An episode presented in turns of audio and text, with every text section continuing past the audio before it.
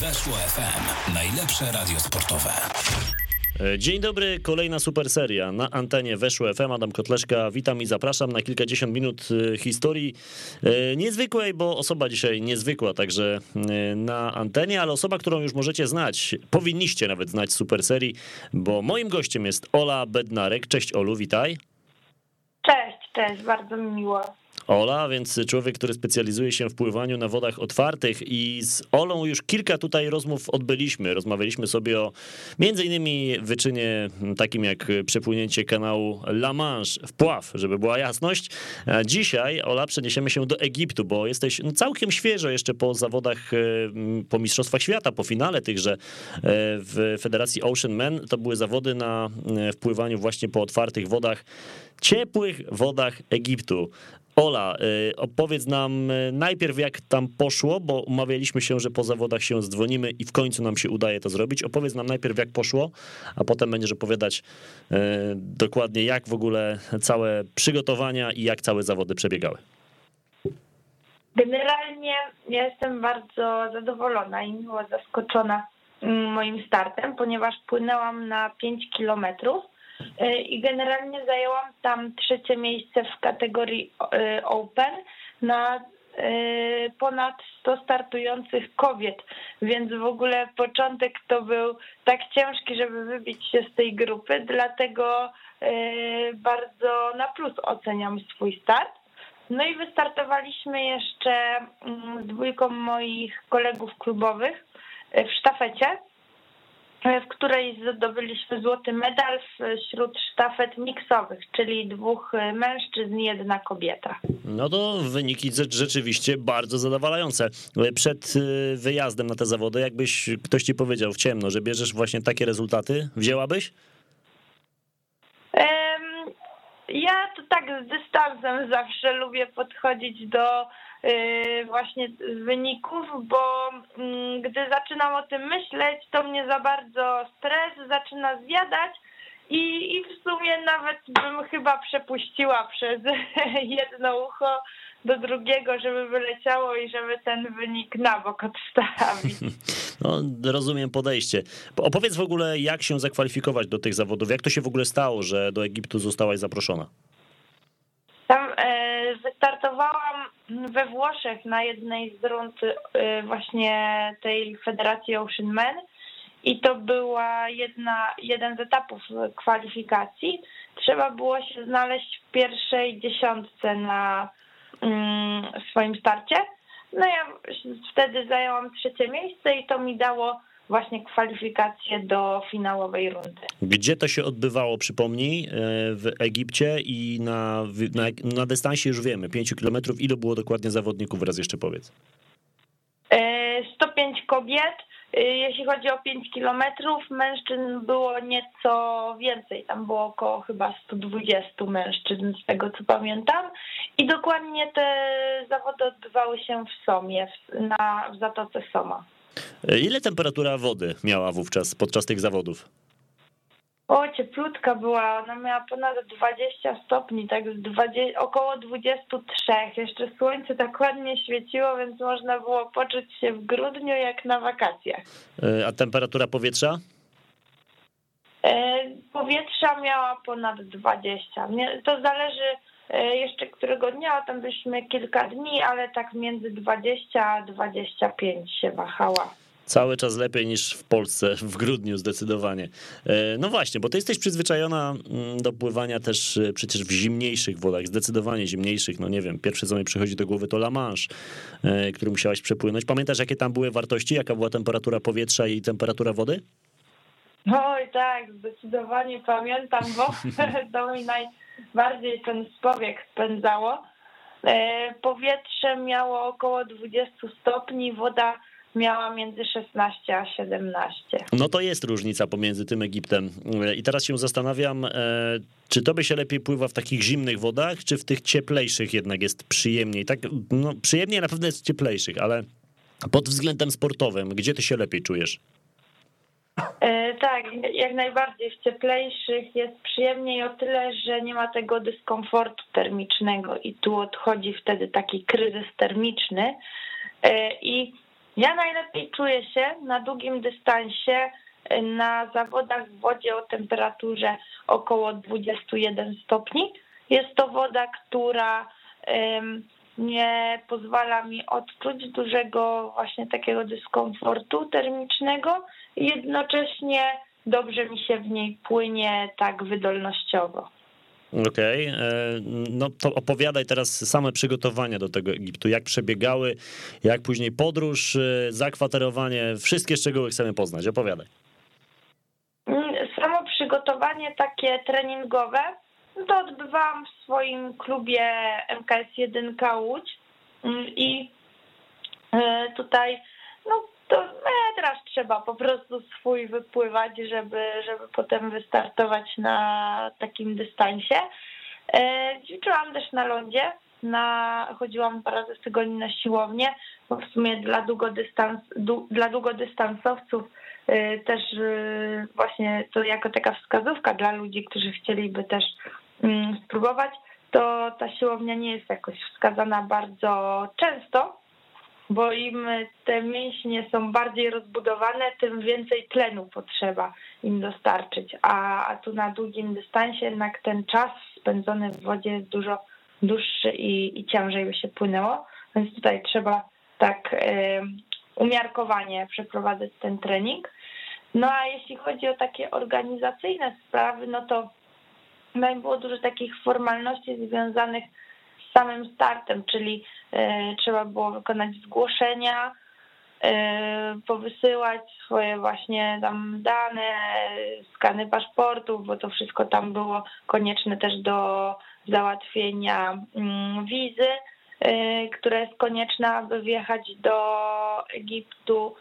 Jeśli chodzi o takie sprawy covidowe, to tym razem nie było jakoś bardzo ciężko, ponieważ dla osób zaszczepionych y, ten wstęp był wolny, sprawdzano tylko paszporty covidowe. Czyli teraz wejdę ci w słowo, czyli jak jest się zaszczepionym, nie trzeba robić testu teraz do Egiptu? Jak to wygląda?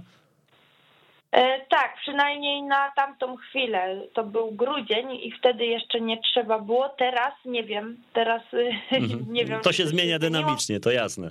Dokładnie, dokładnie, ale wtedy nie trzeba było. Test musiały wykonać tylko osoby, które nie były zaszczepione. No i potem jak już dojechaliśmy, no to mieliśmy w sumie jeden dzień na taką aklimatyzację, tak naprawdę nawet dwa, bo my dotarliśmy mm, wieczorem e, i potem cały dzień kolejny spędziliśmy na plaży, zrobiliśmy trening, zapoznaliśmy się z wodą, i generalnie pierwsze takie duże wrażenie na mnie zrobiła właśnie ta woda, bo była tak przejrzysta, że praktycznie przez całą trasę było widać dno. No a później już tylko regeneracja i następnego dnia starty. No właśnie, e, jak w takim razie mm, te starty wyglądały? Ile razy ty płynęłaś w ogóle po tych wodach? E, to był jeden konkurs, to było kilka dni rozbite? Jak to wyglądało? To było rozbite na dwa dni. Jednego dnia były sztafety, E, i tutaj e, tam ten dystans nie był bardzo wymagający, bo płynęłam około 400 metrów, więc to, to był taki sprint na wodach otwartych. E, a potem następnego dnia płynęłam 5 kilometrów. I generalnie podczas sztafet nieco inaczej wyglądało wejście do wody, bo były odpowiednie strefy zmian, e, i z których mogliśmy wbiegać. Ja startowałam na drugiej zmianie i też nie startowałam w tłumie zawodników, tylko e, gdzieś tam maksymalnie z trzema weszłam do wody.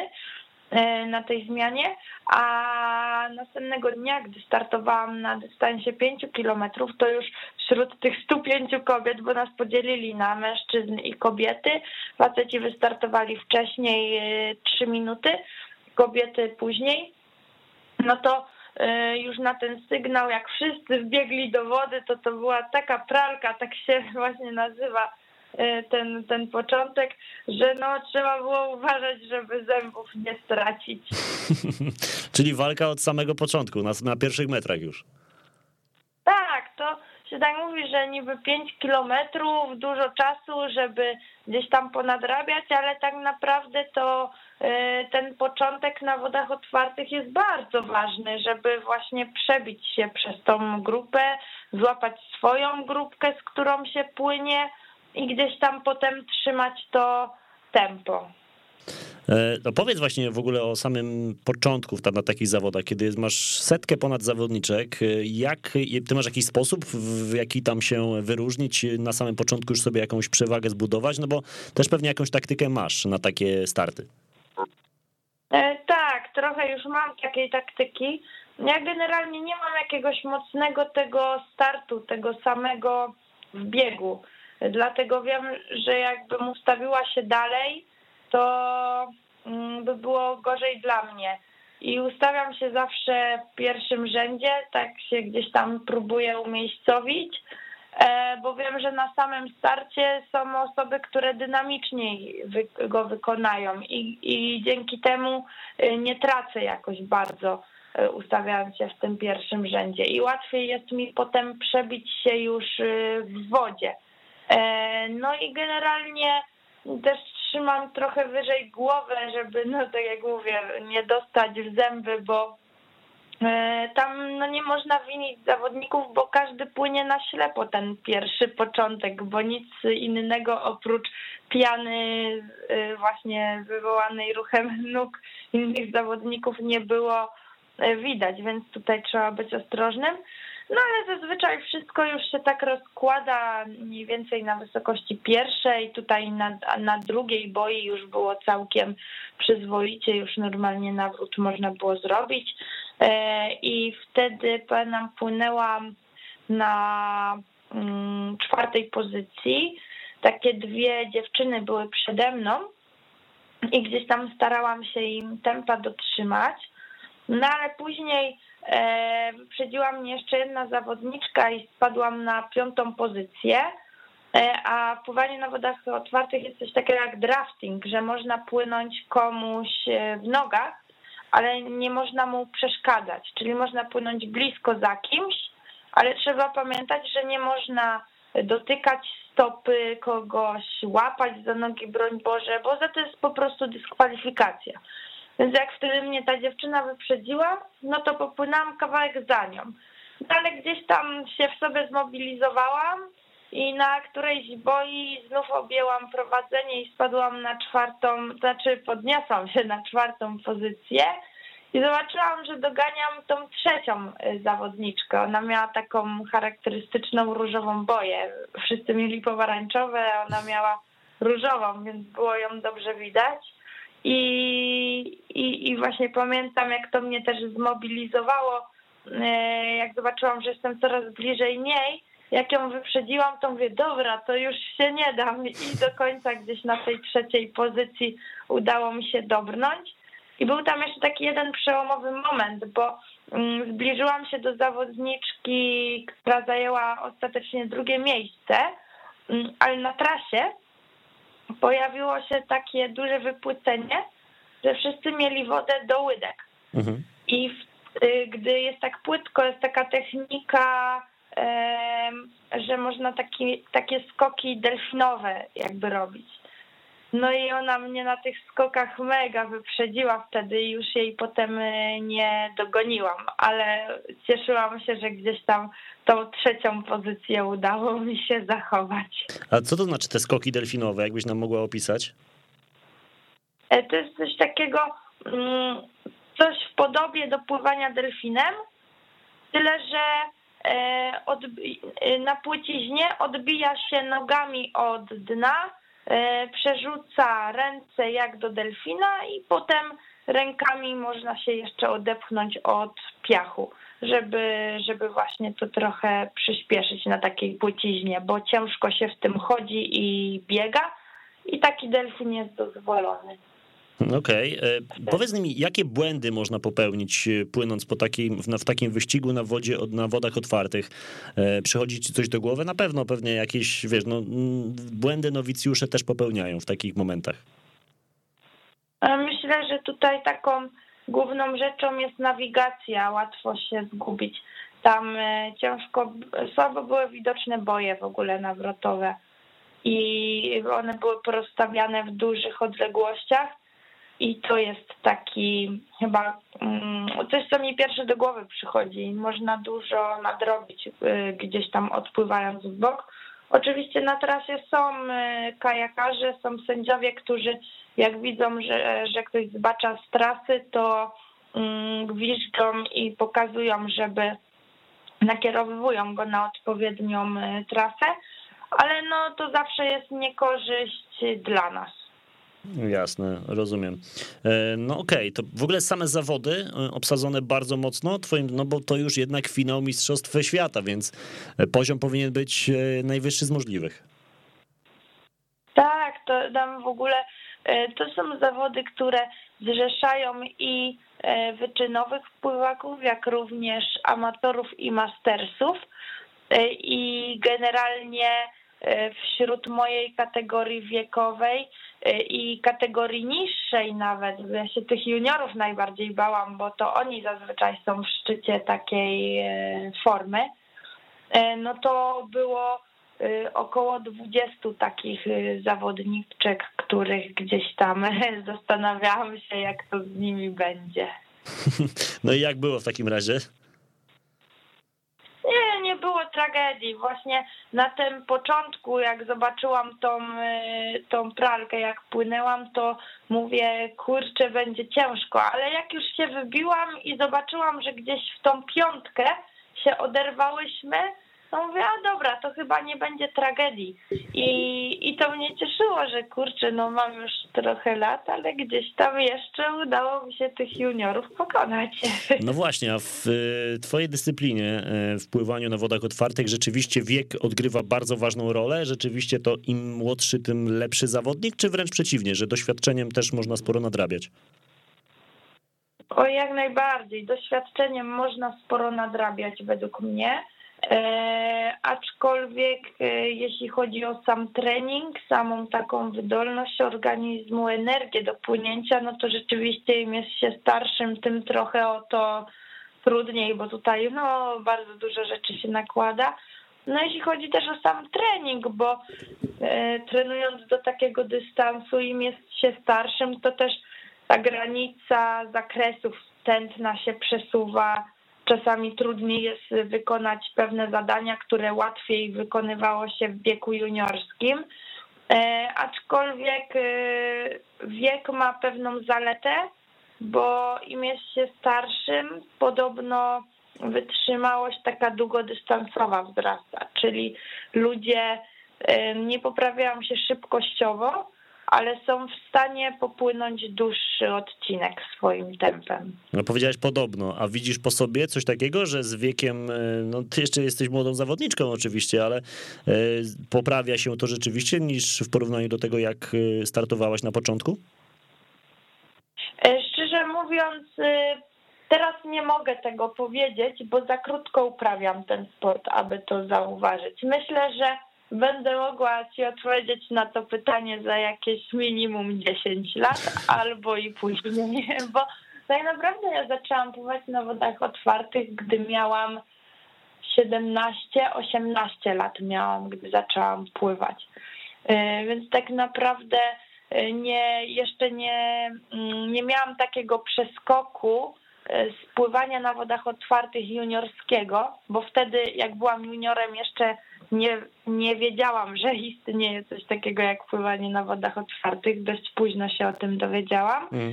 I, I potrzebuję jeszcze trochę czasu, żeby móc, y, móc zobaczyć, czy widzę jakąś różnicę. A jak rozmawiasz ze starszymi zawodnikami, to raczej właśnie taki przekaz jest, że z wiekiem y, trochę więcej tej wytrzymałości się pojawia?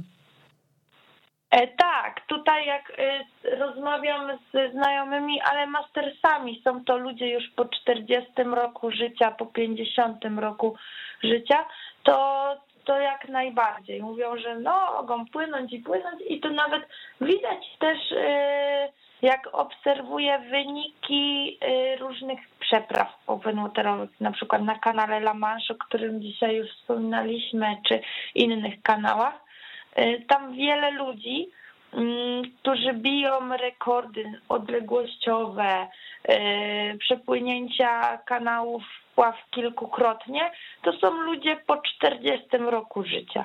Mm, czyli jednak coś w tym e, jest. E, Olu, no dobrze, to Egipt. Jak jeszcze, żeby tak domknąć ten wątek? Coś cię tam zaskoczyło podczas tych zawodów? Coś rozczarowało może? E, tam to mnie wszystko zachwycało. Pogoda, woda, ryby pływające, rafy koralowe, to do tamtej chwili myślałam, że to tylko na zdjęciach, które są podkoloryzowane przez Photoshop, a to jednak prawda. No, w Egipcie piękna rafa koralowa. Akurat nie wiem, czy w Somie, czy, czy też widzieliście może rafę, czy tam to, to nie są te tereny, bo na pewno Marsa Alam, południe Egiptu, charakteryzuje się no, jedną z najpiękniejszych raf koralowych na pewno w tym regionie świata. E, tam widzieliśmy też w Somie. Nie były to jakieś mm, bardzo duże, ale były takie miejsca potem po starcie, jak poszliśmy na rozpływanie, to znaleźliśmy kilka takich miejsc, gdzie rzeczywiście e, można było sporo tej e, właśnie takiej natury wodnej zaobserwować. Mhm. Czyli nie było nic, co by cię w tym Egipcie gdzieś tam mm, negatywnie zaskoczyło? Nie, nie, ja naładowałam tam baterię. No to, czyli pełen sukces, rozumiem, te zawody. Myślę, że tak. No, wróciłam zadowolona, bo y, no wiadomo, sam medal y, cieszy, no bo to też jest takie, taka nagroda za tą wykonaną pracę. To, to dodatkowo te, tą radość y, wzmacnia. Y, plus sama właśnie taka atmosfera, ludzie, nowi ludzie też, których poznałam, y, sam start, to, to gdzieś tam dodaje takiego też energii i, i jak najbardziej są zawody na plus. Y, no to zamknęłaś rok znakomicie, natomiast ty już nie mogłaś długo wytrzymać i, i w 2022 roku kolejne zawody już masz zaliczone. Jest, dokładnie. Szczerze mówiąc, nawet niedawno z nich e, wróciłam. To jest bardzo świeży temat. E, to były Mistrzostwa Polski w lodowym pływaniu, które odbyły się w Gdyni e, i tam wystartowałam na 100 i 50 metrów stylem klasycznym oraz 250 metrów stylem dowolnym. I właśnie po tym Egipcie ciężko mi się wchodziło do zimnej wody, bo to jednak jest duża różnica temperatur. I to były moje takie pierwsze zawody zimowe w tym sezonie, na których moim celem głównie było mm, tak e, też przyzwyczaić się do takich zimniejszych warunków. Stąd dystans 250 metrów stylem dowolnym, e, nieco dłuższy niż te poprzednie. No i generalnie cieszę się z tego względu, że gdzieś żabą utrzymałam swoją pozycję, bo e, wygrałam obydwie konkurencje, 50 jak również 100 metrów, a na 250 dowolnym zajęłam trzecie miejsce. No, czyli znów można ci pogratulować sukcesów od razu. Tak, jak najbardziej. Jest to dla mnie kolejna taka mm, rzecz, która no gdzieś tam e, napędza do, też w tej drodze do tych głównych y, przystanków w tym roku, do, do których się przygotowywuję. No to zanim nam o tych przystankach opowiesz, to opowiedz jeszcze o tych zawodach właśnie, z których dopiero co wróciłaś. Organizacja, jak też to przebiegało już tam na miejscu? Na miejscu było naprawdę bardzo, bardzo w porządku. Są to jedne z bardziej takich znanych zawodów w Gdyni. To była trzecia edycja i e, dla zimowego pływaka bardzo ważne są takie aspekty jak e, miejsce, e, gdzie znajduje się przed startem, bo gdy jest zimno, to fajnie przed startem nie marznąć, tylko gdzieś się ugrzać. I, i to było bardzo dobrze rozwiązane, bo ciepłe pomieszczenie e, tuż przy miejscu startu i stamtąd już od razu mogliśmy przejść za swoje tory. I potem po starcie tak samo mogliśmy właśnie wejść do ciepłego pomieszczenia, Potem były też przygotowane sauny, bale z ciepłą wodą, gdzie można było się ugrzać, bo woda miała tak naprawdę 2,7 stopnia, więc była dość rzeźka już. E, aczkolwiek już zdarzało mi się nawet w trochę zimniejszych wodach pływać, więc mam pewne doświadczenie za sobą e, i podczas pierwszego startu trochę się stresowałam, jakie to odczucie będzie, ale właśnie weszłam i, i byłam bardzo pozytywnie zaskoczona, gdyż e, nie była to taka kująca woda, tylko no tak czuć, że zimna, ale jeszcze nie ma tragedii, że tak to ujmę, bo to każdy ma swój jakiś czujnik tej temperatury. E, jedyne, co było takim mm, wyzwaniem albo taką nieprzyjemną rzeczą dzień później, to wiatr, który się pojawił. Wiatr to jest coś okropnego dla pływaków, bo to oprócz tego, że na zewnątrz wieje, jest zimno, to w wodzie jak się płynie, na przykład kraulem, to wiewa palce i, i jeszcze zimniej się robi. I potem jak wychodzi się z wody i chce się ugrzać, to pamiętam, wkładałam te ręce tak w rękawiczki, żeby już mi, e, żeby od samego początku już e, je grzać, bo, bo ten wiatr no okropny był wtedy i, i dwa razy szybciej organizm się wychładzał potem. No 2,7 stopnia to myślę, że dla ciebie nie są jakieś hardkorowe warunki. To przypomnij, e, to dla porównania, naj, najzimniejsza woda, w jakiej płynęłaś kiedykolwiek. O, to było minus dwie dziesiąte i to już był taki stan, że woda przechodziła stan skupienia i powoli zaczynała zamarzać. To, to były najbardziej hardkorowe warunki. Gdzie to było? W Świętochłowicach tam startowałam na dystansie jednego kilometra, więc jeszcze czas spędzony w tej wodzie był dużo dłuższy. E, no to opowiedz, jak w ogóle w, takich, w takiej wodzie się płynie, jak się przygotować do takiego startu, no bo to już jest to, co mówisz, zaraz zmiana stanu skupienia, zaraz e, to się miało zmieniać w lód po prostu.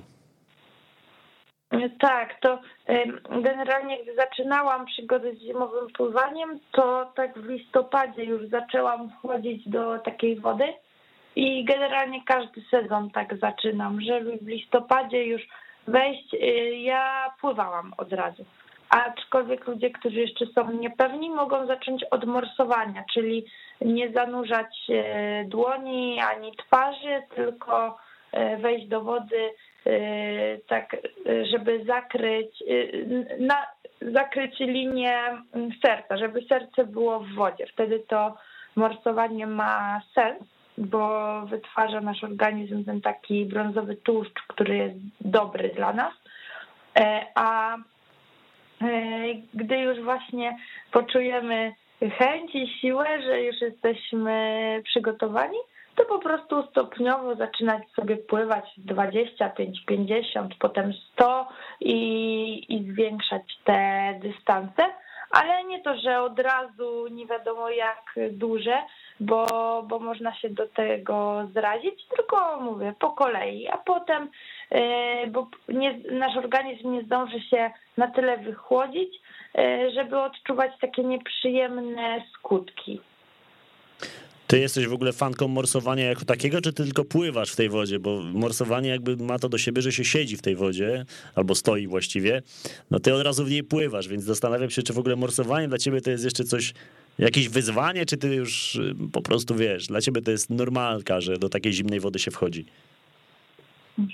Tak, jak najbardziej. Gdy się pływa, to morsowanie staje się proste y, i czasami jak mam gorszy dzień i, i tak czuję, że to nie jest ten dzień na pływanie właśnie zimowe, no to wejdę zamorsować, żeby mieć po prostu kontakt z tą wodą, ale morsowanie jest trochę nudne, no bo tak jak powiedziałeś, tam się tylko stoi, a jak się pływa, to cały czas coś się dzieje.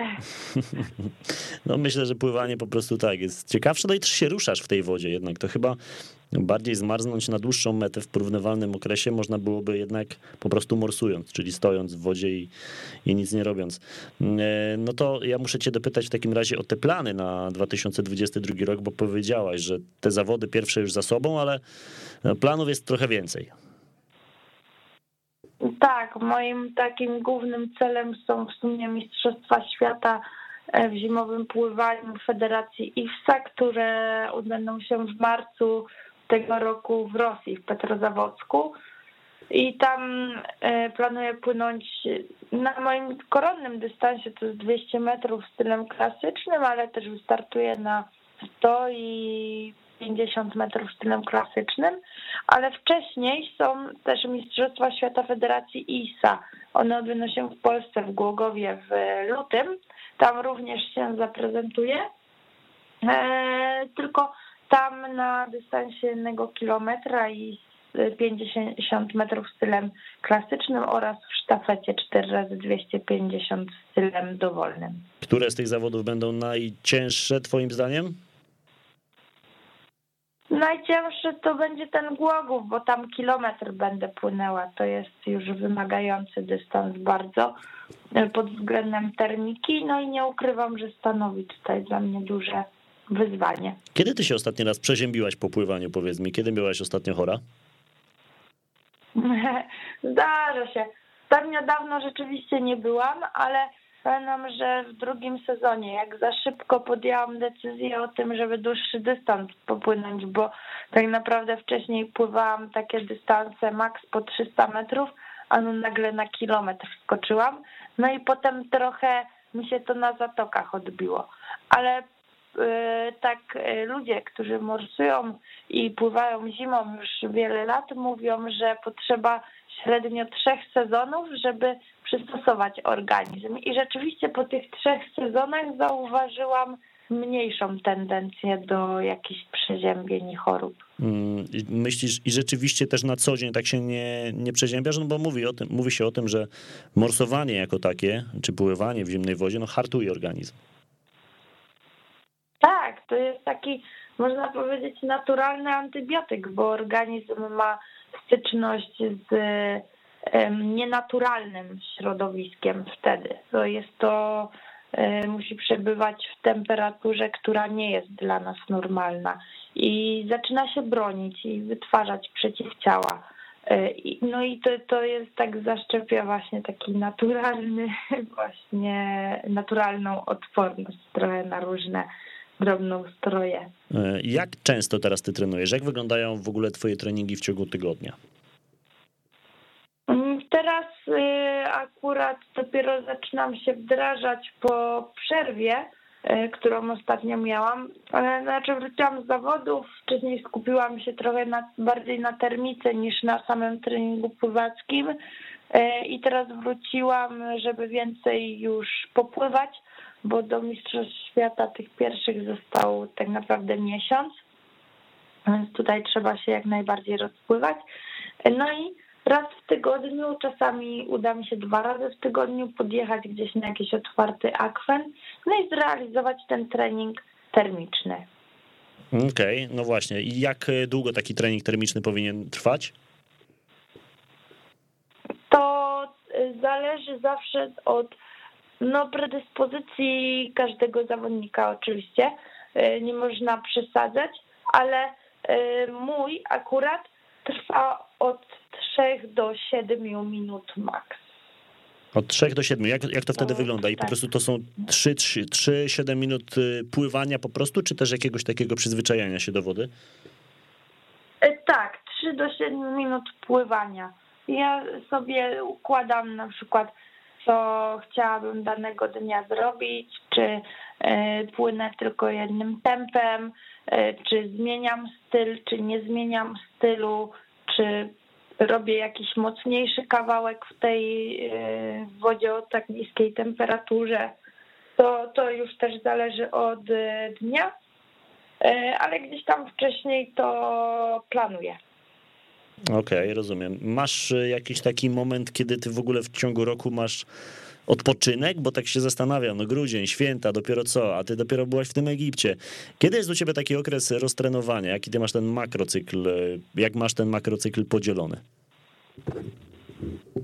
E, o, to właśnie też co roku to inaczej wygląda trochę, bo przez ostatnie lata uzależniałam to od przepraw moich tych długodystansowych i zawsze jak kończyłam przeprawę długodystansową, to wtedy robiłam sobie odpoczynek y, około dwóch tygodni.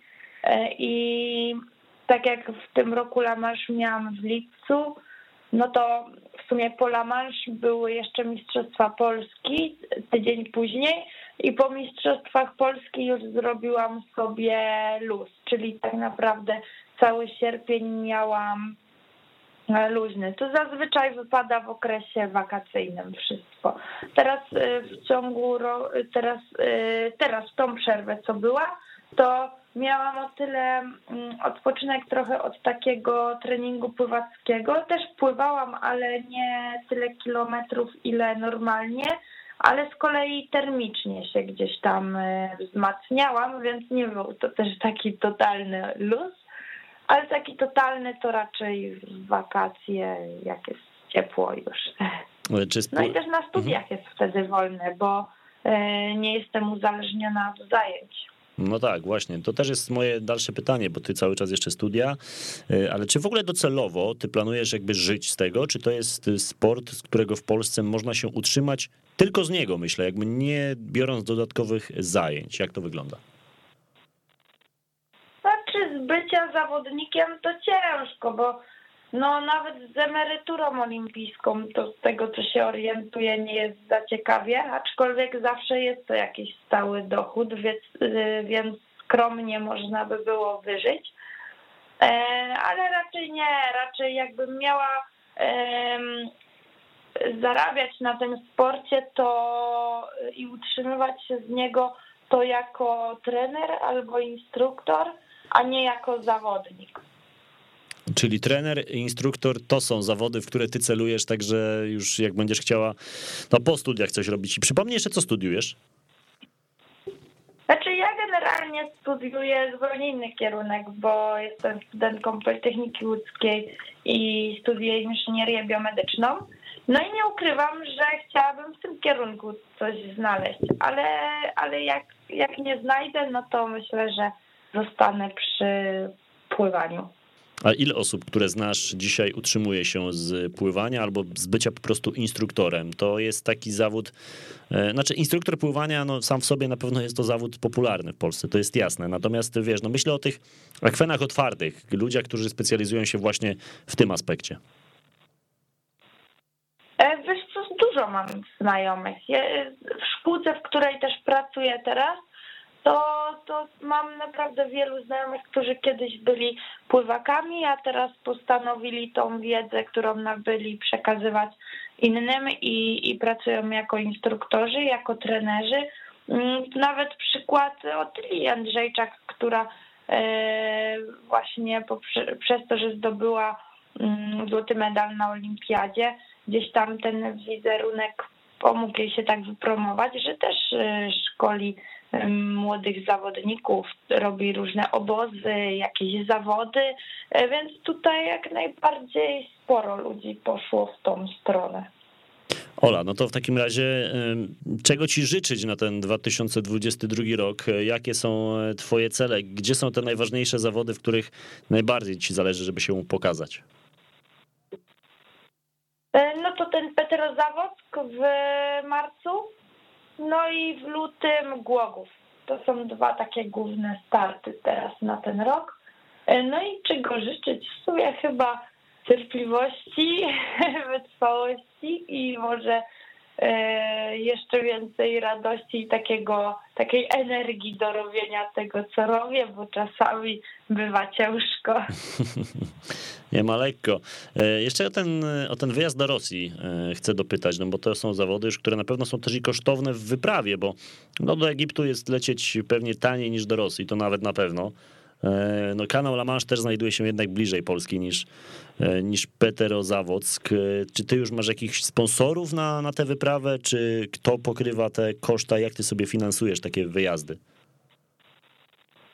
Znaczy w dużej mierze mi pomaga uczelnia, na której studiuję, bo ja tam stypendium otrzymuję naukowo-sportowe. E, ostatnio też właśnie po La Manche gdzieś tam zostałam doceniona też przez władze uczelni i, e, i myślę, że to e, dzięki temu najwięcej kosztów akurat na ten wyjazd mogę pokryć. Mm. No i tutaj wsparcie jeszcze bliskich czasami jak właśnie potrzeba, to, to gdzieś tam zawsze są. Która z tych y, dotychczasowych eskapad pochłonęła ci największe koszta do tej pory?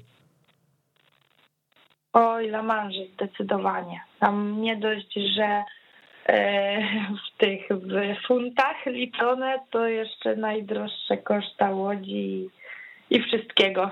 Jeszcze na, przez to, że nałożyło się to z pandemią, to dodatkowo e, koszty jeszcze związane z e, takimi covidowymi restrykcjami weszły w grę. No jasne. E, Olu, no to w takim razie trzymam kciuki, żeby te zawody wszystkie doszły do skutku przede wszystkim, bo to tak wiesz, w dzisiejszych czasach tego chyba trzeba sobie bardzo mocno życzyć. E, no i żeby wyniki były jak najbardziej e, korzystne. To umawiamy się na audycję już po. Jak już dasz, dasz znać, jak już wrócisz z tych zawodów i będziemy wtedy mogli o tych zawodach sobie porozmawiać. Pewnie, pewnie. Będzie mi bardzo miło podzielić się z Wami nowymi jakimiś doświadczeniami i, i, y, i opowiedzieć Wam o tym. A poprzednie rozmowy z Olą, e, których też kilka było, znajdziecie na weszło.fm w zakładce Super Seria, a także e, możecie poczytać sobie wpław przez świat.pl, czyli stronę bloga właściwie Oli, gdzie ona opisuje swoje dotychczasowe e, wyzwania właściwie i osiągnięcia. Olu, raz jeszcze bardzo dziękuję. No i do usłyszenia mam nadzieję już niebawem. Dziękuję Ci ślicznie i do usłyszenia. To była super seria. Pamiętajcie, że wszystkie odcinki super serii także na Spotify weszło FM, no i we wspomnianej zakładce e, na stronie weszło.fm. Trzymajcie się, dobrego tygodnia. Weszło FM, najlepsze radio sportowe.